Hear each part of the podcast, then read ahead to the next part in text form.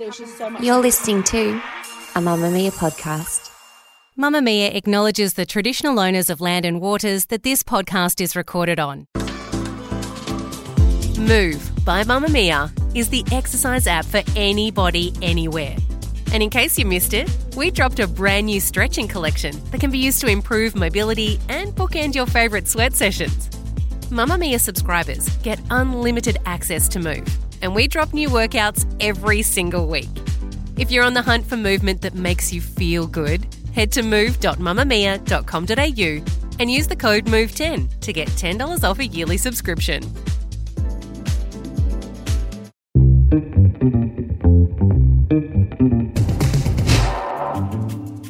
From Mamamia's daily news podcast, The Quicky. Hi, I'm Grace Rouvray with your evening headlines for Friday, July 21st. Three people have been killed and a man injured following a horror crash in what is now being treated as a domestic violence homicide investigation. The crash occurred on the Bruce Highway north of Brisbane on Friday morning with roads closed in all directions. The driver of the stolen vehicle is the only survivor after allegedly ramming a motorist and forcing them into the path of a third vehicle, causing a catastrophic high speed crash. The three victims include two women aged 25 and 38 and a 65 year old man. The vehicle was stolen on Thursday in a daylight carjacking on Gympie's main street. An alert for the vehicle was issued after a man armed with a knife threatened a mother and her three children. The terrified mother got her kids out of the vehicle before handing over the car. She and her children were unharmed.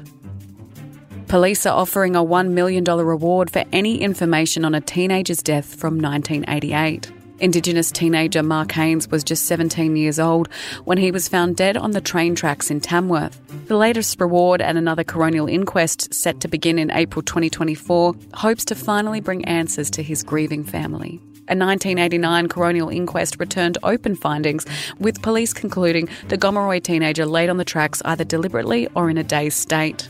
Mark's uncle Don Craigie has been campaigning for justice for decades, believing that there was foul play. At a press conference in Tamworth today, New South Wales Police announced they were doubling the reward for information from half a million dollars, which was set on the 30th anniversary of Mr. Haines' death in 2018. Gold Coast hopes of hosting another Commonwealth Games have been all but dashed.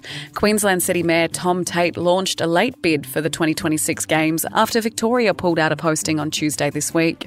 Today, Federal Cabinet Minister Jason Clare said he thinks that it's unlikely given the focus and the investment being made in Brisbane in the lead up to the 2032 Olympic Games.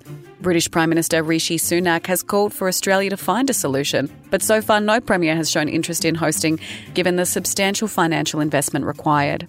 In 2022, South African city of Durban was stripped from hosting over a lack of progress in preparations, with the original 2026 host Birmingham stepping in. The last time a Commonwealth Games was completely cancelled was during World War II.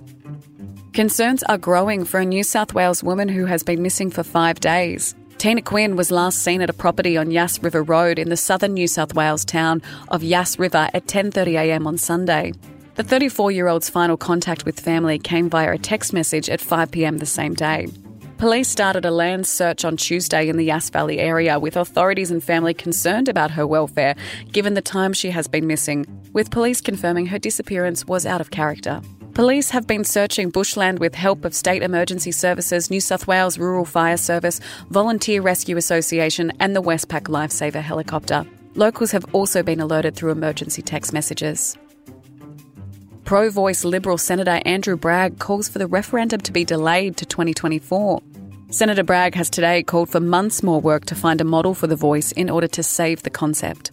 He is one of few Liberal MPs who support the Indigenous voice to Parliament, appealing for its delay, fearing that the lack of bipartisan support has doomed the referendum to failure.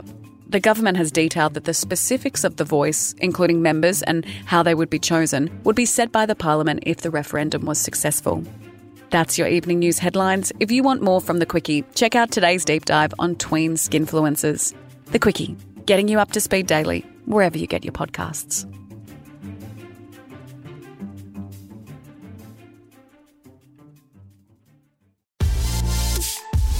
Mamamia subscribers, you've been asking and we've been listening. Now you can get all of your exclusive subscriber audio on Apple Podcasts. That includes everything from bonus episodes of your favourite pods to exclusive segments to all of our audio series. To link your Mamamia subscription to Apple Podcasts, open the Mamamia Out Loud page in your Apple Podcasts app and follow the prompts, or head to help.mamamia.com.au.